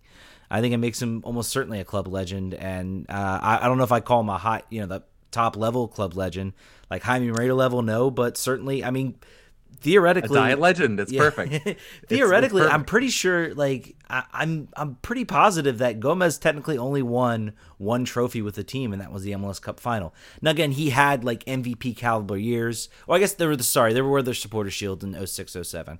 I kind of forget those, but um, so I guess he's won like three trophies with the team. Um, so, but I think that definitely would elevate it, and it would be it would be not only a miraculous turnaround for the team, but it would be it would be uh, such a such a comeback, uh, such a comeback for this team. Um, so, uh, and it would be a great great to see him go out on that. Um, all right, I think we're going to go ahead and call it. Unless John, did you have anything else you wanted to add? No, um, other than uh, for those of you who are watching, thanks for uh, being a part of this effort and for listening to the show in general. Yes. And for being part of my Twitter mob when we attacked the new DC United official podcast. That was a, I felt like I had a gang. I had, a, I had a, John Hoffman had a posse. It was cool. Um, if you like the show, obviously you do. If you tuned in, keep listening. Uh, join us every week or, or sometimes twice a week. We're gonna probably do more video work here going forward. I think it's something we like doing. It's something new, and give some uh, n- other people who maybe aren't podcast people an opportunity to check us out. Uh, if you want to support us on Patreon, we should also have next time, Ted. We got to make sure we have a banner for Patreon that blinks. It the same number or a new person? Uh, it's a different person, so we'll All right, actually take it. we'll take Let's it. We'll take it. Well, welcome to RFK Refugees. How can we help you?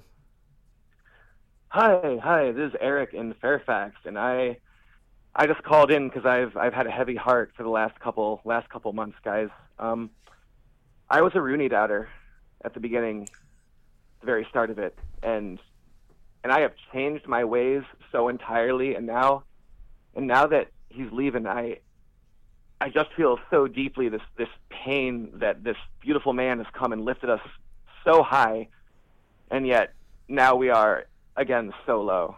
Um, and I'm just feeling it deep that now that now that his whole familial situation is just sorted out, I hope that he can bring us joy and trophies once again. Uh, we certainly uh, we certainly hope that as well. Are are you encouraged at all by the by any of the talent that that has been brought in?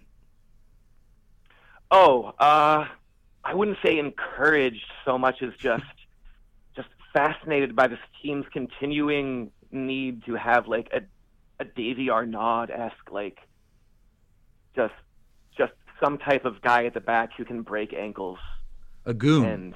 And yeah, A, d- a, d- a We- we have time. Brashear I, in I we have- hate that it's I hate it I hate that it's the man that it is. I hate that it's the man that it is, but like I feel that that like something has clicked back into place now that we have this this angry destroyer on our roster. I don't know. I mean, we I think you're right. So we, we, you know, in, remember those days like when DC was like, I think I'm gonna go ahead and say it was like 2012. They had like Davy Arnaud, who was a guy who would do those types of things. He would just walk in and just like he, he would he was not the quickest player, most skill, but he would just knock guys over and kind of get players off their game. And I think you hit the nail on the head. The team has gotten a little passive. Uh, they're not. They don't have really Canouse and uh, Moreno aren't those enforcers. Um, and uh, They're not. They're not. They're a little. They're a little. Uh, they're skilled. They're great on the ball. Um, I, I, I have no no nothing to say about poorly against them. Um, but but I do agree that that's just not Ben Olsen. eh, He's a limited man, and he knows how to coach just hard workers. I think. yeah. Uh, But anyway, um, thank you for taking my call. I've I've got to go eat uh, a sandwich. Oh well, go go enjoy that sandwich, my friend. Thanks for calling. Enjoy in. your late dinner, Eric. We appreciate it. we appreciate you calling in.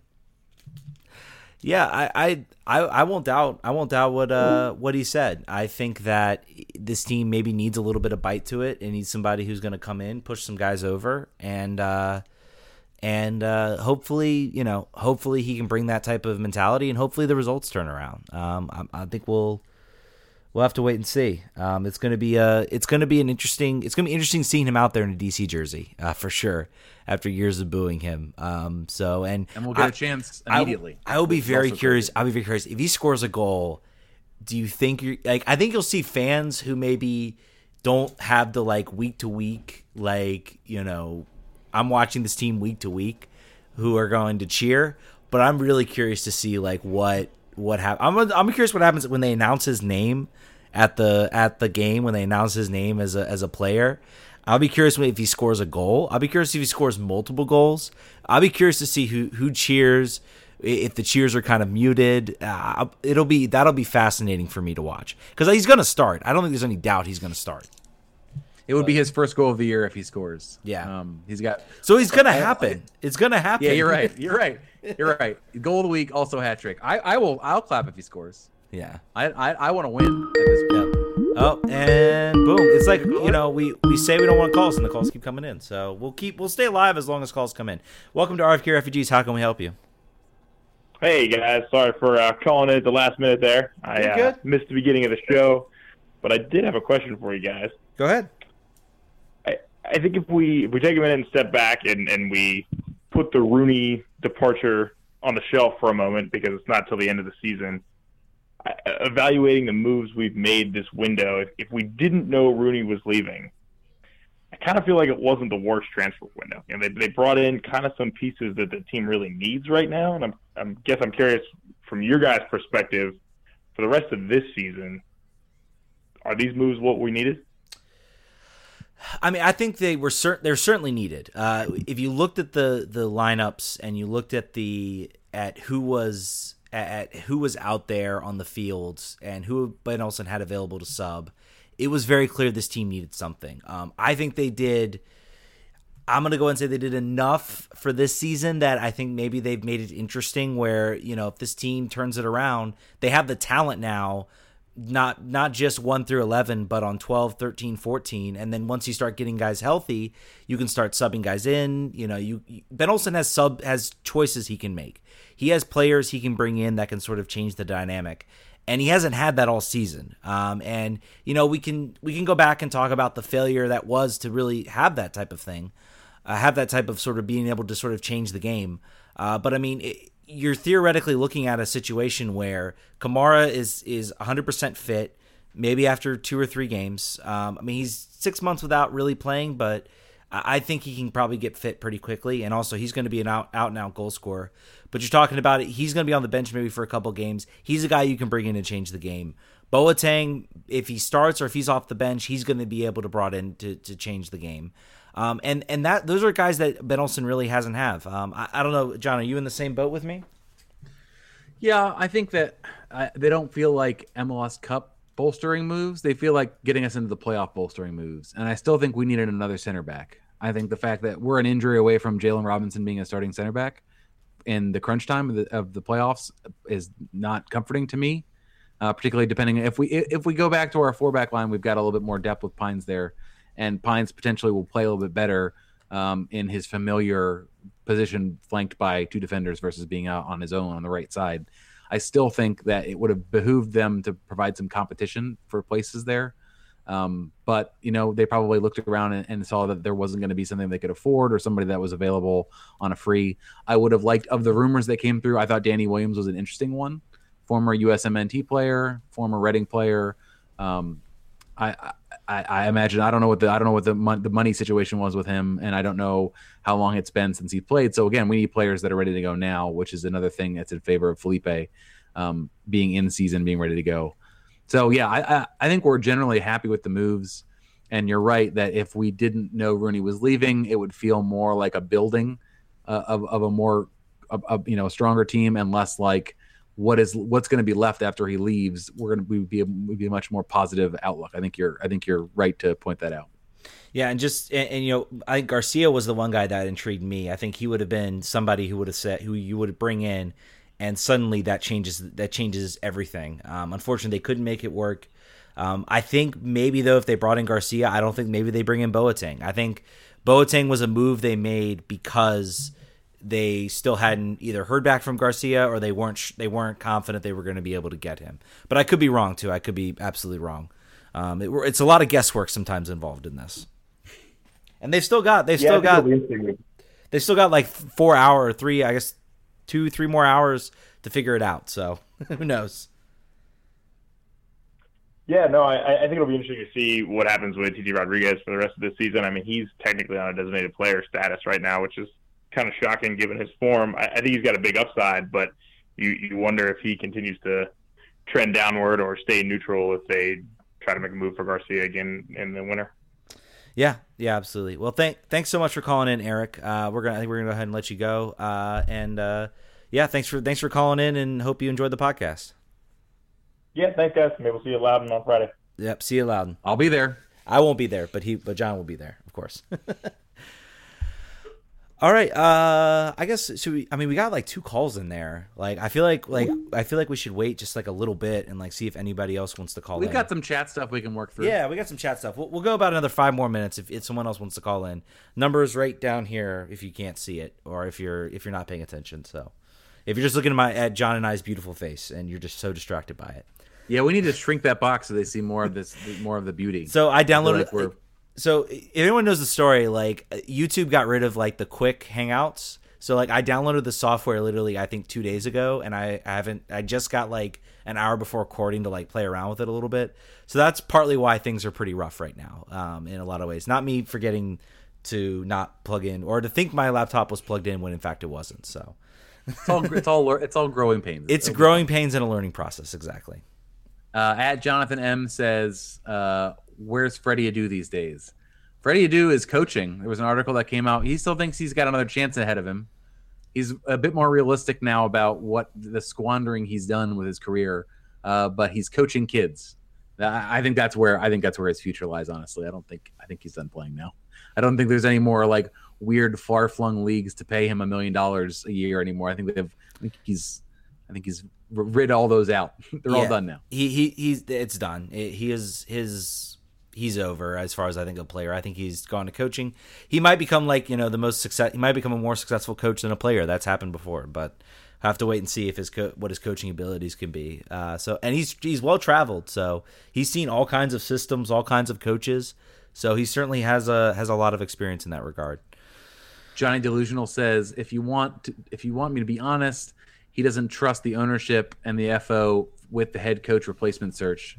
And then Jonathan said, we can't even trust the FO to keep a brand new field in shape, which good zinger. I mean, the field doesn't look like crap and it will be replaced uh, next week after this game. So uh, you'll get to see. I feel really bad for the groundskeeper. Yeah. There's only there's like there was like five thousand games in the last month, and it's been 150 degrees. So I feel like he was fighting a losing battle. He lost. He was fighting it, but he did lose it. It's the field is dead now. Yeah, yeah, that would be uh, that would be Scott uh, Scott uh, Scott McGuire, who was the former Kickers um, field manager. I think he's in charge of the field, or he's in charge of the stadium. So I think, but I think he has a role to play in keeping the field together. So um, he's uh, kind of a, a shame he uh, that they have to go do that. But it, it's great that they're willing to go do that because that's an expensive process to replace the field. Uh, and it's not it's not cheap. And when you're a business who just opened a stadium, having to replace your grass field uh, in a year, I'm certainly was not something they were thinking about.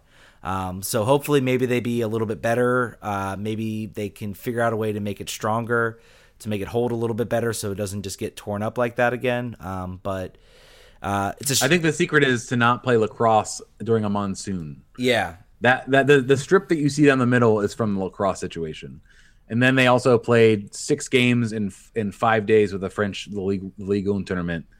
Those two things combined with the weather sort of killed the grass. I think it was something you could do. Um, but to the first part of that, I want to get your thoughts. Going along with the Olsen out situation and saying that he does leave, is it a package deal to you with also with Dave Kasper? Do you think that they if one goes, they both go? Do you think that the they're equally culpable both on for the results on the field and for the vision of uh, of, of the way the team plays, or do you think that Olsen is sort of independent of any other choice? that, that's a tough call. That's a really tough call. Um, I, I would say I am more supportive of Dave Kasper knowing what he's doing. No one knows his way around the MLS rulebook better than Dave Kasper. Um, and and what he's been able to do, and, and arguably, I mean, you look at who he's been able to bring in. I mean, he brought in Wayne Rooney when no one even had that on their radar. He, he's able to bring in Ola Kamara. I'm sure there are teams out there that would love to have Ola Kamara, and DC managed to get in, you know, really, really without anyone. I don't think anyone really noticing. It was very surprising when they went and got Ola Kamara, and that required some maneuvering. Um, I mean, there there are there are tons of teams I could think of right now that would love to have a striker like him out there. Um, so I feel like Kasper does a lot of right and he does a lot of good. Um, the question now, again, this this offseason, the decision to keep uh, to keep uh, Zoltan Stieber, uh, Chris McCann. There's a lot of moves that haven't worked out this year, and it's part of the reason DC's in the position that they are in. Now, on the flip side, too, I think they've done a great job with uh, with launching Loudoun, um, with doing Ryan Martin. Uh, all this stuff ha- has been really good uh, for for the team. So, it, I'm I'm on the tense of of of of giving. Uh, giving Kasper an opportunity to do a coaching search because I don't think he really got that opportunity because uh, Olsen's just kind of been thrown in there. It's been Olsen and Kasper running things from now for for the beginning. Um, I think again that's going to be the ownership to decide. Um, you know, it might be a situation where if they the ownership says we want to get rid of Olsen, Kasper might say okay, or he might say, well, if Olsen leaves, I leave, uh, and then you know you're starting over from scratch. Um, I, I may be against that type of blow up, to be honest. Um, I don't. I don't think Kasper. I don't think Kasper's doing the Rudy thing. If Ben Olsen gets fired, I don't think he's putting the jersey on the desk. I think. I think if Ben goes, I think. I think he'll be happy to keep his job. Yeah. And honestly, and now we have the chat being a little bit upset with the idea of keeping Kasper, or some members of the chat. Some people like it. Um, I think that you, you his resume is the team, the players he's been able to find on literally pocket lint and some and some quarters at the bottom of the of the washing machine. That's basically been his budget. His the, the coaching search with Ben Olsen was again resource constrained. I don't imagine we're going to be high. We won't have the cheapest coach again after Ben Olsen. The, the the the viewpoint will be a little bit wider than it was before. So I, I, I honestly, if we're, I think that we need a new we need a new vision on the field. I don't necessarily think we need a new vision as far as the type of players we're looking for. That's really dictated by money. Uh, scouting is dictated by money. The ability to bring in players that are of a higher caliber are about money. It's not about Dave Kasper. The GM, for the most part, is about making you know managing that internal process and then uh, uh, sort of making decisions about the team on that way, but not necessarily like the reason we uh, got Wayne Rooney is not because of uh, you know it, it, wasn't just it wasn't just that he wanted to come to DC. They had to put together a package that made sense to him. They had to structure his contract in a way that was attractive to him. The incentive laden element of it made him play hard and score goals and care more than you know more than anybody because he because he got paid I think oh a quarter of a million dollars every time he scored a goal or something like that. Was it twenty five or two hundred fifty? It couldn't have been two hundred fifty. Yeah, that would be that. we would we would be we would be already mortgaging Audi Field. I think uh, more like doubling out the seats. So yeah, I think we're both. I think we're on the same page. I think those are separate arguments, and that the one to fire Ben is much more compelling, based on results, based on trying to figure out a new direction, a new style of play, than potentially Kasper is. Yeah, and you you almost always see a coach go, and then the the the person running sort of the the soccer, the the higher up, the GM gets a chance to find his own coach, and then if that doesn't work out, then you can start asking questions like that. But you know, eh, I think just like I think we've seen Kasper be relatively successful, successful than a lot of front offices in MLS once he got sort of an open once he got the purse strings open a little bit. And when the purse strings were constrained, he still managed to find just some unbelievable players that managed to get some success. I mean, look at Dwayne De Rosario had a good couple of years here. You had, you know, Fabian Espindola. These were all guys that he that he managed to get um, and bring in when the team did not have really any type of budget whatsoever. They were really offering on whatever allowance MLS was going to give him. So I think he needs he, he's shown when the purse strings have been open that he could bring in talented players um, and he could bring in the skill set. I would wonder when he saw that three back line go out, when he knows Olsen had the ability to play a four back line. I wonder if he kind of went, "Oh, come on." like we've got the ability to play the way this team was built to play. What are you doing, Ben? But I think he's I think he steps back and lets Ben, you know, pick the lineup. So um I don't know. That that's that's going to be a tougher question I think maybe than whether Olsen goes or not. Um so we'll that's going to be probably the the big discussion is when Olsen goes. If Kasper's leading the search, then probably Kasper's fine. Now the question is, what happens if they find somebody who says, "I want complete control," and it's somebody DC really, really wants. I want to be the technical director and the coach. And what if DC thinks that's a good idea? That would be. You mean only- a Jurgen? He, what if a Jurgen comes in? Not actually Jurgen, but a Jurgen. Type not just a. Jurgen, but like I mean, Bruce Arena has complete control and uh, in in New England. Now that might not that might not mean that Kasper goes away. Kasper might have to step down, but that's going to be the question: Would he be willing to do that? He'd be like, you know what, just get rid of me. I'll go find somewhere else to go. Um, that'll be interesting to see if, if they get because that's been kind of becoming a little bit popular. I mean, you have Peter Vermes over in uh, over in Sporting Kansas uh, Kansas City who has complete control. He is the technical director and he's the coach, so it can work. Uh, the problem is Jurgen is just not a good soccer. He's he's even a worse soccer tactician than Ben Olsen, and I know I'm gonna like light up the chat room with that. So that's why I said that because Joe Joe Cromwell said that he doesn't think that, and I think he's probably right. They wouldn't give that power away if they wouldn't have taken Bruce because we we know that Bruce was angling for this job and they didn't they didn't let him have it. So I I think I think that they probably like to keep those powers separate. Um. So uh, yeah, I, I think I think you give I think you give Dave Kasper a chance to figure it out. I wouldn't be. I, now, if you hired somebody else that was proven and could do the job, I wouldn't, you know, I wouldn't tear my hair out if you didn't move Kasper on. I think he's done a good job. I don't think he's. I don't think there's no one that could do better than him. But I'm fine with a new direction. If fifty percent new direction or 100 percent new direction, it's fine with me. I just don't feel strongly about the other fifty percent.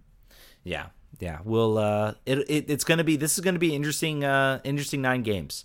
Uh, the perspective of DC is very different than it was uh, even before the uh, Philly game or right after the Philly game. Uh, it, it's crazy how quickly things have changed. Um, I don't think we've had any new moves. I know uh, Goff was talking about how they're potentially being. I was curious to see if anything else has uh, has arisen, but it doesn't look like that. Um, we've got some. We've got some coaching. Uh, we've got some coaching candidates Yes. here in the chat. I want to run through real quick. Uh, Josh Wolff, unfortunately, has a job already. Yes. Uh, we were we were instructed that we've got to keep Zach Thornton, protect our Zach Thornton at all costs. I'm fine with that. That's good. Uh, who else we have? Jurgen Klopp. That's an option. Mourinho, Marcelo Gallardo as manager. That would I, be I don't think Marcelo Gallardo would want to come back here, to be honest. So Are you kidding me? He loved it here. He couldn't wait. He couldn't bear it to leave. He was so sad. Yeah, he played for half a season. Yeah. Uh, Etcheverry, Gomez, Hugo Perez, Louis Van Gaal out of retirement. Uh, so yeah, there's some options. There's lots of names out there. We'll, we'll see how it goes. Uh, John Lee would like to know if we know what happened to Chris Hall. We do not know what happened to Chris Hall. Do you know what happened to Chris Hall? So I, I don't know what happened to Chris Hall. I, I would I think though. So what you, again, what you have to understand about DC is they had like one person doing five jobs, and one thing that I have been very it's been very very good to see is that they're very clearly hiring other people to fill other roles and to actually staff out. There's so much more to being a functioning soccer team than the the front office, the GM and the coach and the players. There's a whole other section around that. And I think one thing DC is finally starting to do is starting to hire more people. So it would not surprise me if some of Chris, Chris Hall might still be there, but his duties might not be as public um, as the as they were when he first got here. And really, he was like he was like being fan support. He was doing like the sideline reporting for the games. He was traveling with the team. He was the one person they sent out during some of those Flo Sports games to, to interview to interview players after the game and, and stuff like that so he he's i would i don't know if he I, I would assume he's still there in dc but i think his other his sort of more visible responsibilities have kind of been passed on to other people which is a excellent thing very Like very good Michael. Cohen. Michael Cohen, host of the new enemy show of RFK refugees, the DC United podcast. Yes. So that's uh, yeah. I think you're right. I think he's around. I think he's just not doing all the TV stuff, et cetera, et cetera. Uh, Which, I question mean- about what happened to Lindsey Simpson. Also, uh, same same story there. We don't know. I think that uh, I think there's still probably some legal wrangling going on. her, her his his uh her twitter is like i don't know what it is like you go to her twitter and she's like still got the same tweet from the opening of Audi Field. and She's frozen in carbonite. Yeah. she's like she she does not It's- want. It's She just can't make. I'm making a lot of Star Wars references tonight. um, yeah, I, I don't know. Also, Johnny Delusional says uh, Luciano Emilio is already coaching, so that's another name to keep in mind for also the future. Also, Rudy jumping on the fact that he says that Kasper hired Olsen, so he got that coaching search. Um, I would argue that he didn't really get a coaching search.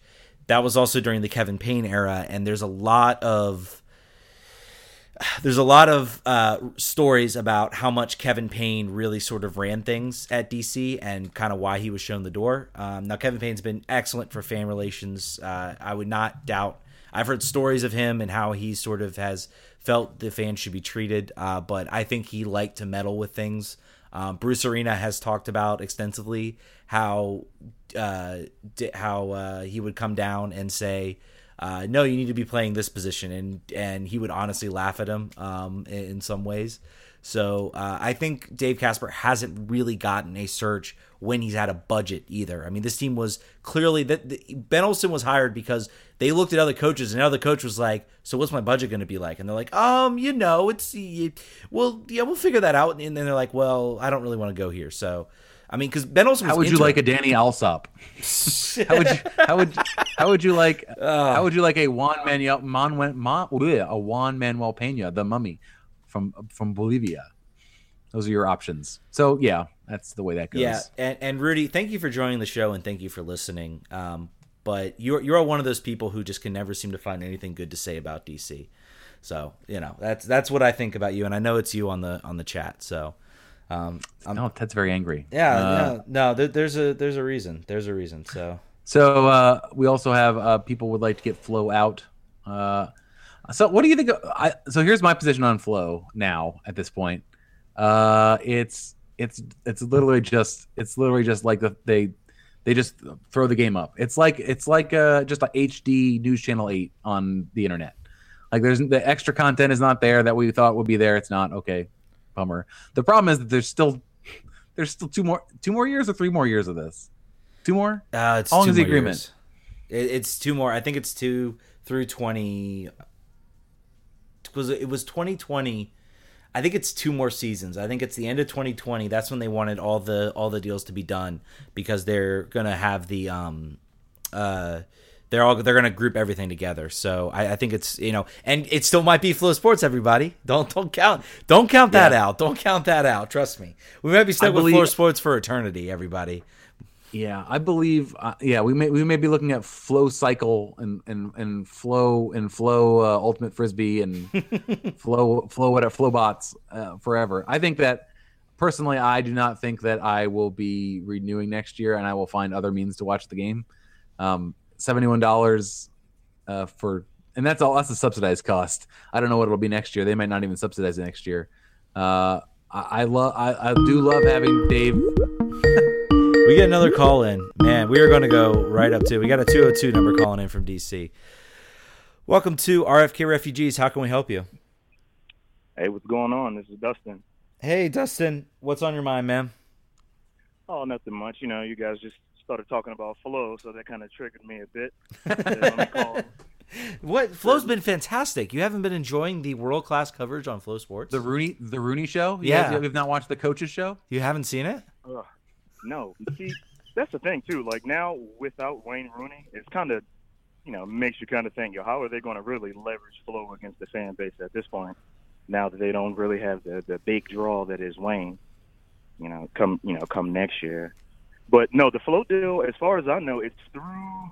I, th- I thought it was a four-year deal, and I think I know MLS told the clubs that they aren't allowed to sign any regional TV broadcast deals through 2022, I believe it is. You're right. You're right. You're actually right. I remember Yeah. it's like the 2022 World Cup is like when the Yeah. deal when the deal goes Yeah. away. So, um, And the Flo and the Flo CEO, he's been pretty pretty boisterous about how they definitely want to be in the running for the league-wide rights if the league decides to do kind of a universal thing come 2022. So, man, Lord help us Yeah, all you if would- that happens. You would, uh, you know, like I think they they've gotten for the most part. I think the technical bugs out. I mean, the the the the show level quality is still garbage. Uh, the apps are still just complete trash. Uh, yeah. They, the, only, the only thing they got right is they have they have a good announcing crew that I think everybody pretty much likes. But the you know the extra content, doing doing player interviews where you're basically just inter- you're filming the scrum that all of the media are using to write their stories. So you're going to see the same quotes and everything because they're just recording the practice scrum.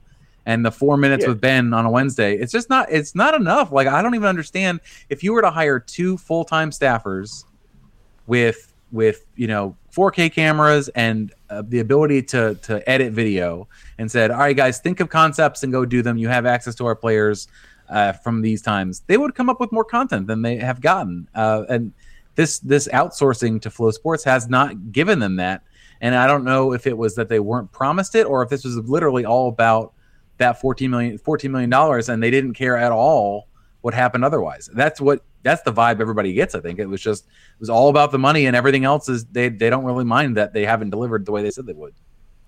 Yeah, and I think that's kind of what the team, as far as I can see from the outside looking in, it kind of feels like that's what the team expected out of Flo when I guess they pitched that to them in their, you know, in, in you know in their plan. But you know, like you said, dude, none of those, none of those like little snippets, video snippets, are worth anything more than being on the team Twitter page or team Facebook page. None of it is any exclusive, valuable content that I would really want to be paying for, you know, behind a paywall. It's you know, I it's not, it, just, it just doesn't seem like it's worth it. I, I will give, like you said, I will give Flo a little credit. They, you know, they fixed the bandwidth issues, and the broadcasts have been pretty straight uh, since that away New England match where they had the big red screen. But um, and and also they did get a Fire TV app, so you know, if you have a Fire Stick, it will work for Fire Stick now. Flo does have that now. So. Yeah, I, I so what one thing I will say is it seems to me that the team might actually have been part of the contract. They might be the ones sort of responsible for producing the content because what we're seeing now is I'm seeing a lot of people being hired, you know, on the sidelines. You know, they had Chris Hall. There wasn't a Flo Sports person they hired separate. They just had Chris Hall. And so part of the deal was sort of that it would be a combined effort between DC and Flo Sports. Um, so I really put the blame kind of on both of them a little bit. Um, I think DC deserves maybe a little bit more blame. Um, not certainly for the for the technical issues and the broadcast and everything, but certainly um, certainly a lot of other things. So um, I, I would I would agree with you that the that Flo Sports has been the streams have gotten better, but the content is is lacking, and I think part of that might actually be on the team. Uh, I think the team needed to hire people to do that, and they're starting to do that. So I'll be curious to see what happens next year. They got two, uh, three more years of this, so maybe we'll get something. Maybe we'll get uh, Ola Kamara, uh, an Ola Kamara show or something like that, or Mesut Ozil goes to the Mesut Ozil drinking coffee or something like Coffee that. with Mesut. Dustin, have you seen have you seen the IG videos that they've been posting? Sort of like it's like they have like it's like filmed to dubstep or or whatever EDM, and it's uh, like very creatively cut. Have you seen those videos that the team has posted? Not Flo, but the team. No, the Instagram videos I haven't. I've seen like some of the stuff that they've been doing on Twitter and Facebook, but Instagram, no. Yeah, so they they I, they obviously hired a young person uh, and as like an intern, and they said do whatever you want with this video, and it's it's really good. Like it's it's almost it's uh it's like a YouTube highlight hype video with not like 1990s Italian techno music. It's like current music. So it's I, I suggest everyone check that out. That's free. You don't have to pay seventy one dollars a year for that.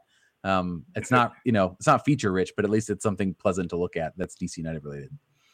Yeah, true. I, I have noticed that the Facebook and Twitter videos have gotten a little, a little better. If anything, they should just give Quincy Amarikwa his own like Flo show. Yes. I'd How have that. they not? I'd- you are absolutely I- I right. That's easy money. It's like that's like twenty dollars sitting on the ground. I don't understand why you don't pick that yeah, up. dude. Dude, I'd watch Quincy talk about MLS before I watch Ben Olsen give coach speak and cliches on a Wednesday. You know, so I'm with you. yeah. But anyway, man, thanks, thanks, thanks for the show, man. I'll, I'll keep listening. I appreciate you guys' work.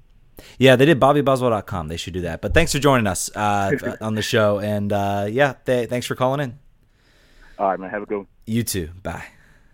See ya. See ya. We have the chat calls it midfielders in cars getting coffee with Mesut Ozil. That's uh, that's a plus. That is A uh, plus. comment of the night so far. All right, I think John and I, uh, we said this would be two hours, but I think John and I are about ready. We have to go see our families. Uh, I put the two hours just so I think YouTube might cut me off if I go above or go above the time. So I think we're gonna wrap this up tonight. You guys have been awesome. This has been an awesome show. Um, I have to admit, you guys have stepped up with calls, with everything, um, and it's been awesome to to listen. And uh, yeah, we'll be back. Uh, we'll be back next week to review the LA game. Hopefully, things will be happier. John, do you have anything else you want to close out on? Nope. Just to remind everybody, if you're listening, uh, watching us on YouTube, make sure you subscribe. We're going to be doing this more. Yes. Make sure you hit that button so I don't have to tweet 900,000 times on the day of to remind people. Although I'm still going to do that. Just FYI, it's going to happen. Uh, and then uh, I didn't I didn't get to finish it last time because the, the phone started ringing. But if you like the show, want to support us, if you have heard about our idea that we're going to start donating every three months, 25% of uh, our revenue to uh, a charity, a DC lo- local DC charity that's soccer affiliated that our Patreons choose, and you want to get involved with that, please uh, please go to patreon.com slash RFK refugees uh, and make sure you're following us on, on Twitter, which I'm sure all of you are at this point if you're listening. Yes. And Dan, Dan, I will be at Loudoun, so uh, I will tweet my general location. You come say hi to me. Yeah. All right. Thank you all so so much for listening, and we will catch you all next week. Vamos. Vamos.